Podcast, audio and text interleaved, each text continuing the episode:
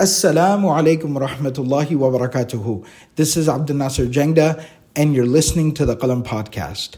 The Qalam Podcast has become an important part of people's lives all around the world. There are millions of people benefiting from the podcast every single day. Thousands of hours of content, dozens of different series from all the different teachers and scholars here at Qalam. All of this is delivered to the community free of charge. We are excited and actively working to grow and increase our efforts to deliver more and more benefit to the community. We ask you to support our efforts and become part of the Qalam family. Please go to qalamfamily.com and sign up to contribute to this sadaqah jariyah on a monthly basis. May Allah subhanahu wa ta'ala accept from all of us. جزاكم الله خيرا. والسلام عليكم ورحمة الله وبركاته. الحمد لله. الحمد لله علي الذات عظيم الصفات سمي السمات كبير الشأن.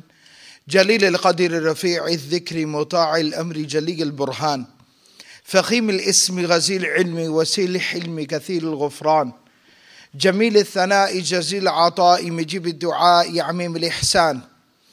سريع الحساب شديد العقاب أليم العذاب عزيز السلطان. ونشهد أن لا إله إلا الله وحده لا شريك له في الخلق والأمر. ونشهد أن محمدا عبده ورسوله.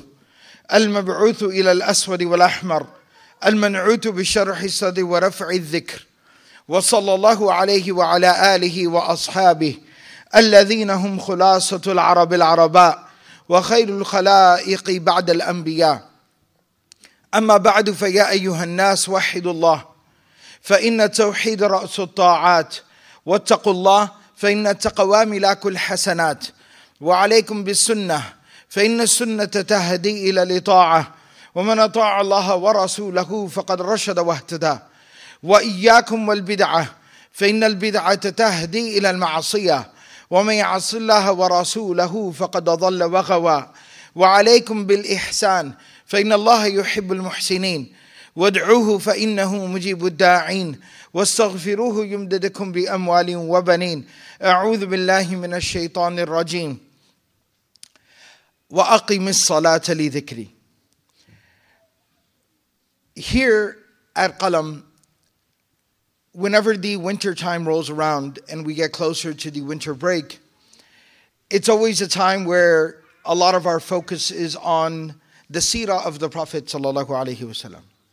That's not because of anything particular in the calendar, Islamically or historically, but it's because every winter we host what we call the Seerah Intensive, where people come from far and wide and they dedicate 10 days to studying the life of the Prophet ﷺ morning, afternoon, and evening.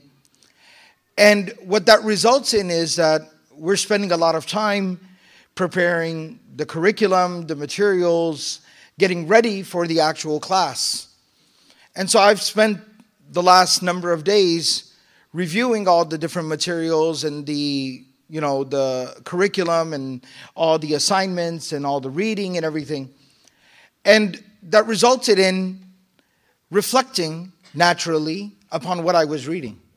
And that's one of the beauties, one of the very beautiful aspects of our deen and our religion is our deen and our religion is attached to these undeniable, irrefutable um, sources. That our religion is ground, it's bound by the sources of our religion the Quran and the Sunnah. The Quran, the book of Allah, the revelation from Allah Himself, and then the life, the lessons, the legacy of our Messenger Muhammad. And this is so fascinating because, on one hand, it provides an anchor, something that we are always attached to. So, no, no matter how much the wind may push us here or there, it always keeps us attached and keeps us grounded. Number two, in a time where we see this constant debate and competition of different ideas and even ideologies, we have an understanding of what our parameters are.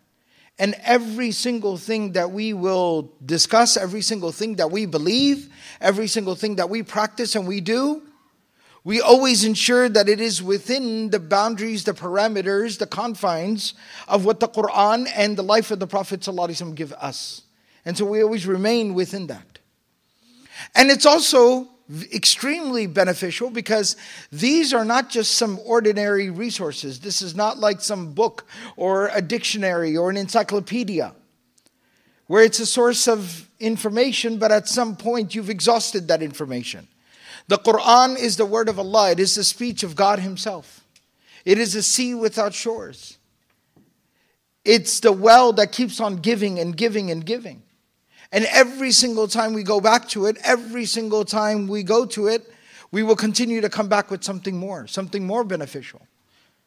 And it will continue to benefit us. And that's why Allah subhanahu wa ta'ala calls us in the Quran, أَفَلَا يَتَدَبَّرُونَ الْقُرْآنِ To be constantly reflecting upon the Quran. There's this beautiful story of Imam Shafi'i, rahimahullah ta'ala, from the end of his life. Not the beginning, but the end of his life when he's past his 60s. And he spent an entire lifetime not only learning and studying, but teaching and writing about the religion.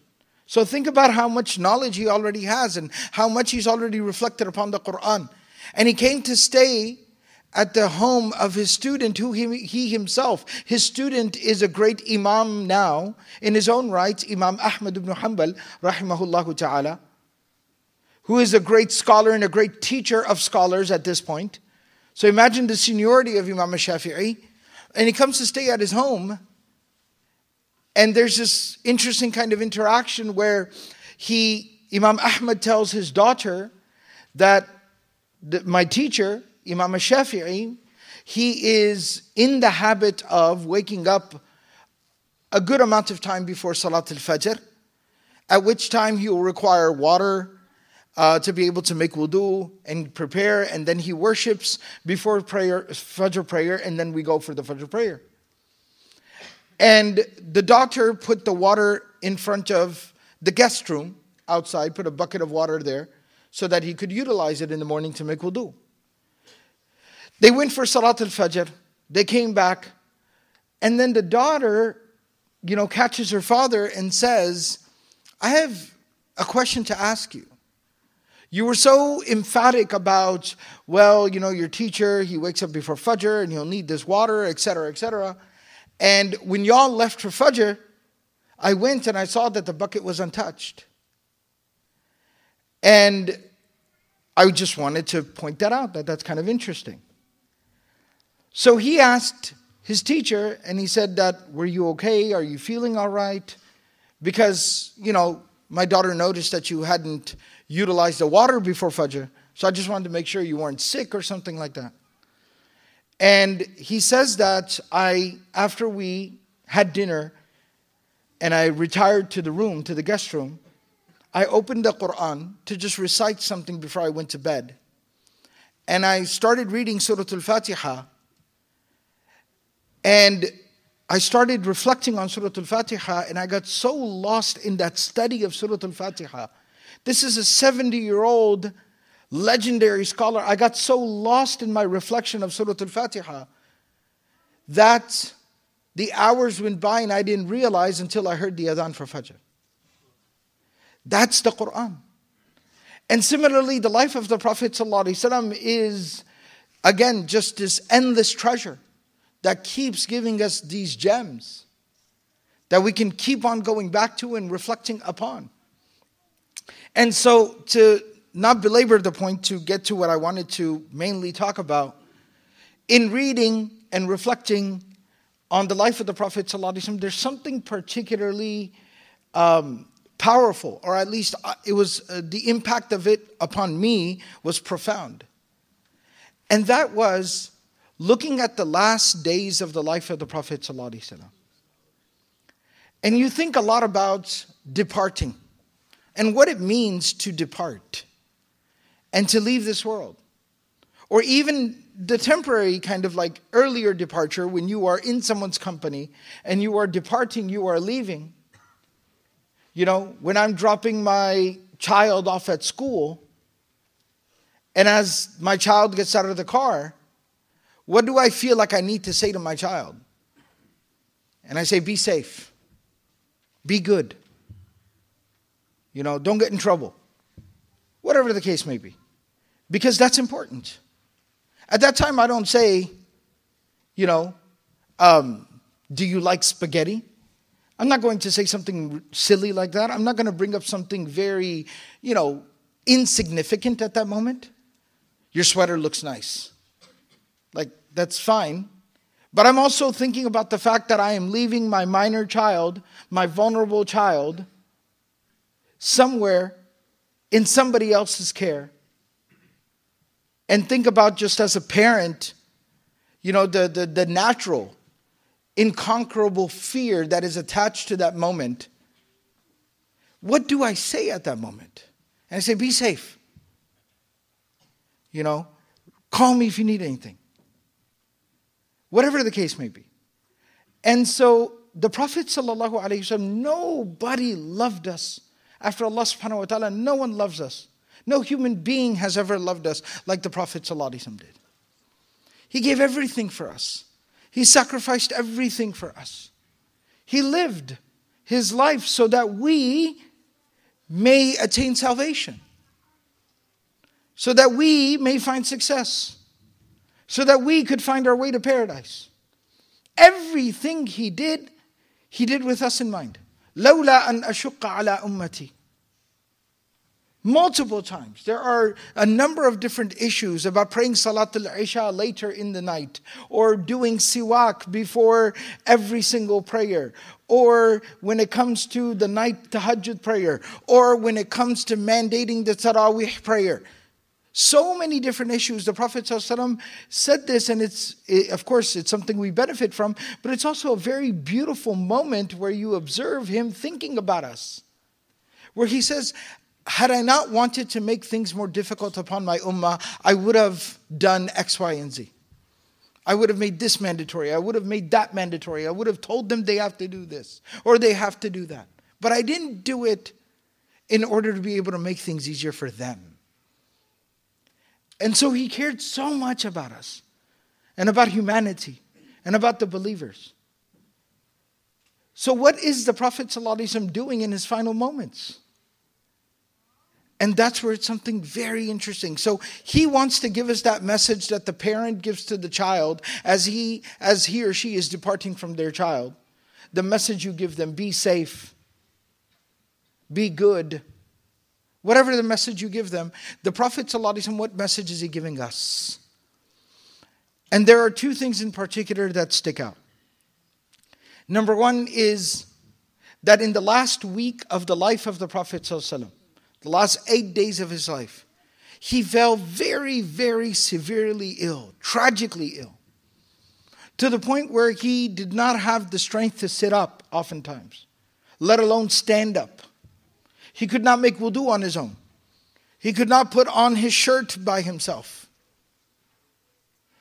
But even in that condition, he called, he would have Aisha, as Siddiqa radiallahu ta'ala anha, our mother, he would have her assist him in putting his shirt on. He even asked her to go get the mother of the believers, Hafsa, bint Umar radiallahu ta'ala anhuma. He, he told Aisha, go get Hafsa. And both of them assisted the Prophet ﷺ in making wudu and getting dressed. And then he would tell them to call for some of the companions.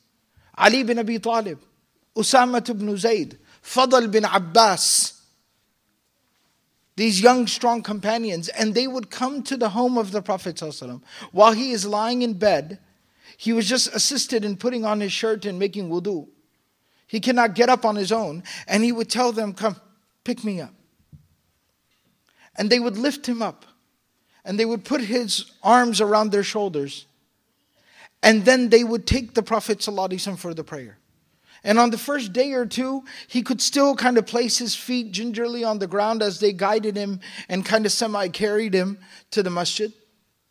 But eventually, in, after a couple of days, Usama ibn Zayd radiallahu ta'ala an, or Abdullah bin Masud radiallahu ta'ala anhu says, I saw that his feet were just dragging in the dirt behind him. They were basically just carrying him, and he was a, the Prophet was a little bit taller than the average person. So he was a little bit taller than them. So his feet were just dragging on the ground behind him. But he still said, Take me to the prayer. Such an emphasis when we know and we have learned this from the Prophet ﷺ, that when you reach such a particular condition, first of all, even attending, and this is not to discourage anyone, but I'm speaking here, you know, very clearly to put it on the record, that attending the obligatory prayer in the masjid is not mandatory. None of the major scholars of our deen, of our history, none of the four madhahib say that it is mandatory to attend Salat al Maghrib in the masjid. It's mandatory to pray Maghrib, but to attend it in the masjid is very good, it's very important, it's very rewarding, it's very beneficial. We all should definitely do it, but it's not mandatory officially. So he didn't have to go to the masjid.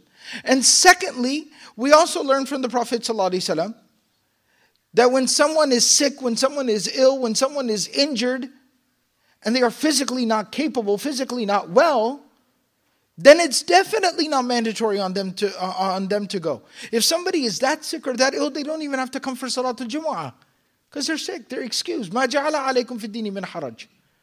Allah did not put hardship, Allah did not mandate hardship upon us in our religion.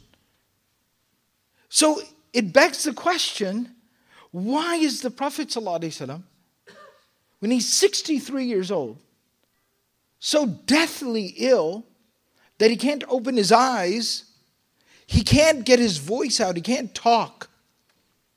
His fever is so high that Mughira bin Shu'bah radiallahu ta'ala anhu places his hand on the chest of the Prophet Mughira bin Shu'bah was like the bodyguard of the Prophet He places his hand on his chest and he moves his hand and he says, Inna katu'aku wa'kan shadidan, Ya Rasulullah. I can't even keep my hand on your chest. He's burning up with fever. His head is pounding. So much so that he tells Aisha radiallahu ta'ala anha to take like a scarf and tie it around his head and squeeze it so that the pounding stops or subsides. He asks her to bring him a bowl of water and he keeps putting the water on his face to cool himself off. He can't sit up. Look at his condition.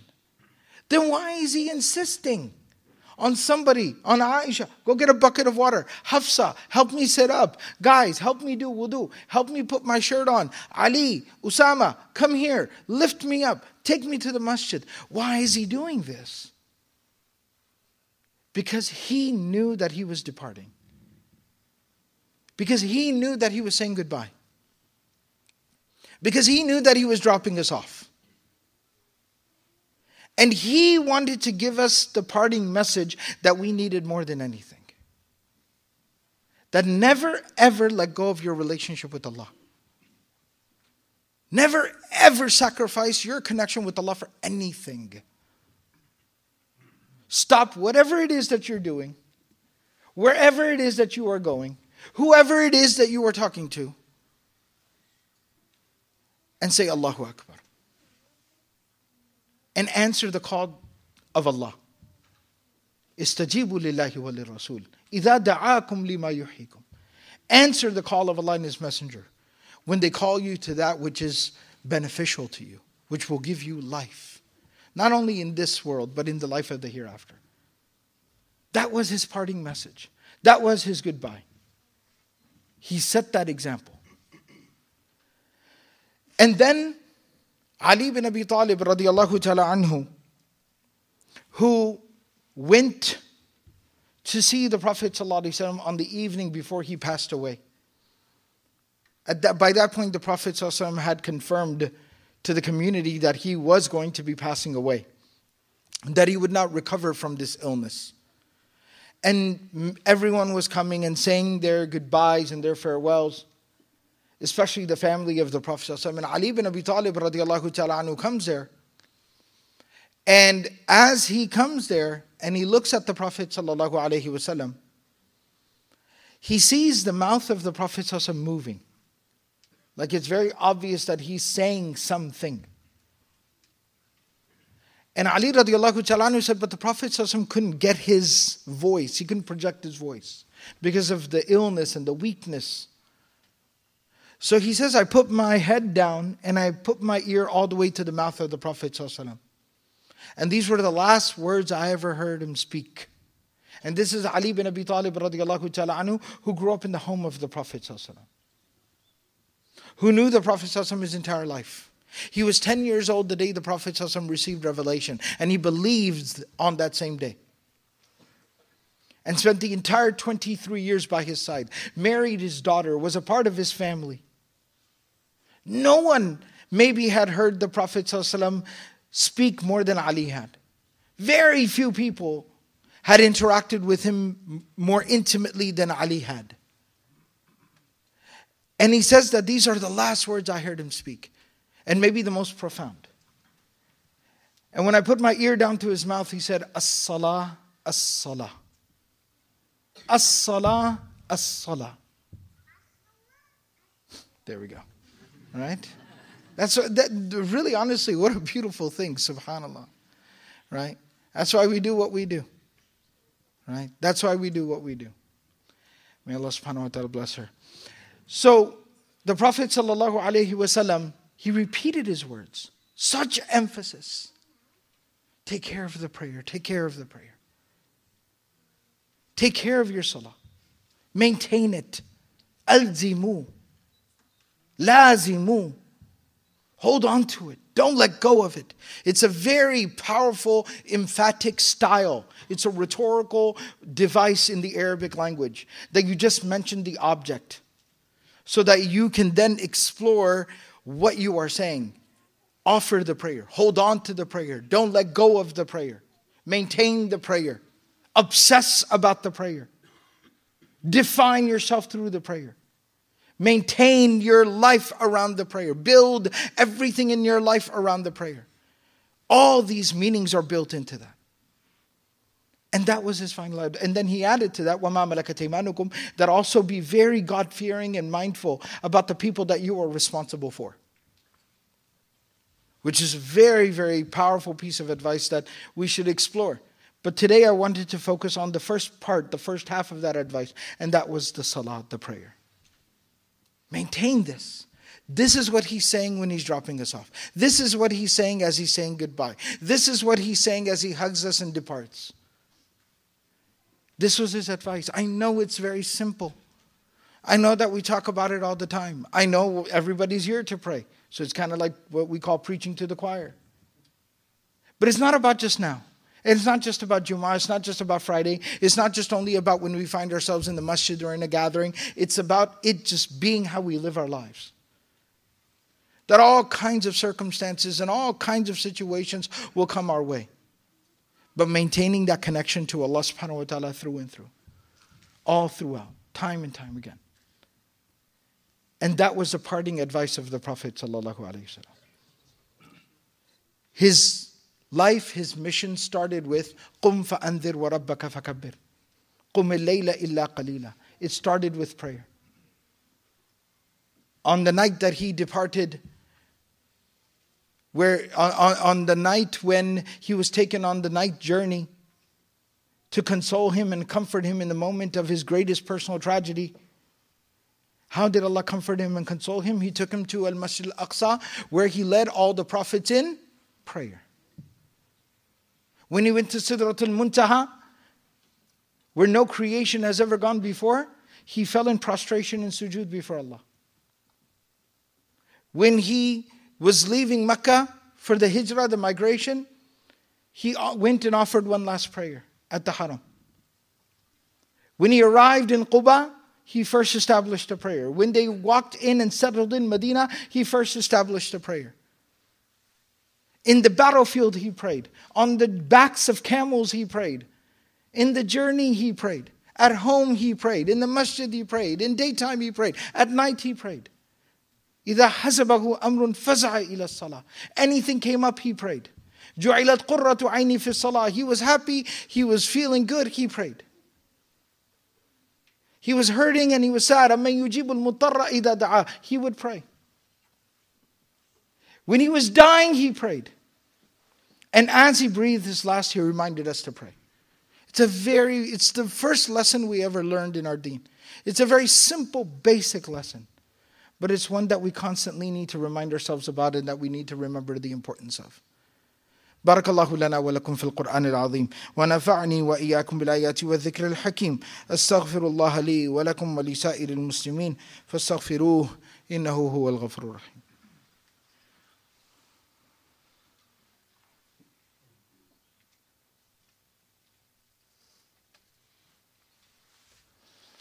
الحمد لله رب العالمين والعاقبة للمتقين والصلاة والسلام على سيد المرسلين وعلى آله وصحبه ومن تبعهم بإحسان إلى يوم الدين وبعد. So, in the spirit of talking about practicality, and that's the beauty of this particular, you know, issue and this topic, is that we get the opportunity to be able to practice this lesson in an hour and a half that it'll be time for Salat al Asr. And it's a Friday, and we have to finish up work, and we have to pick up our kids from school, and there's all kinds of weekend plans that are pending, etc., etc. But we will have the opportunity to be able to practice this lesson. That do we stop and offer that prayer? May Allah subhanahu wa ta'ala grant us all the ability to be able to pray and to worship till our last breath. May Allah subhanahu wa ta'ala grant us consistency in our salah. May Allah subhanahu wa ta'ala bless us with a strong connection to our Lord. May Allah subhanahu wa ta'ala allow us to always have our heads bowed before Allah subhanahu wa ta'ala. And may Allah subhanahu wa ta'ala grant us tranquility and khushu' within our salah. Allahumma izz al-Islam wal-Muslimin. اللهم انصر الاسلام والمسلمين. اللهم اهدنا واهد بنا واجعلنا سببا لمن اهتدى. اللهم أعنا على ذكرك وشكرك وحسن عبادتك. اللهم أحسن عاقبتنا في الأمور كلها واجلنا من خزي الدنيا وعذاب الآخرة. اللهم وفقنا لما تحب وترضى. وصلى الله تعالى على النبي الكريم.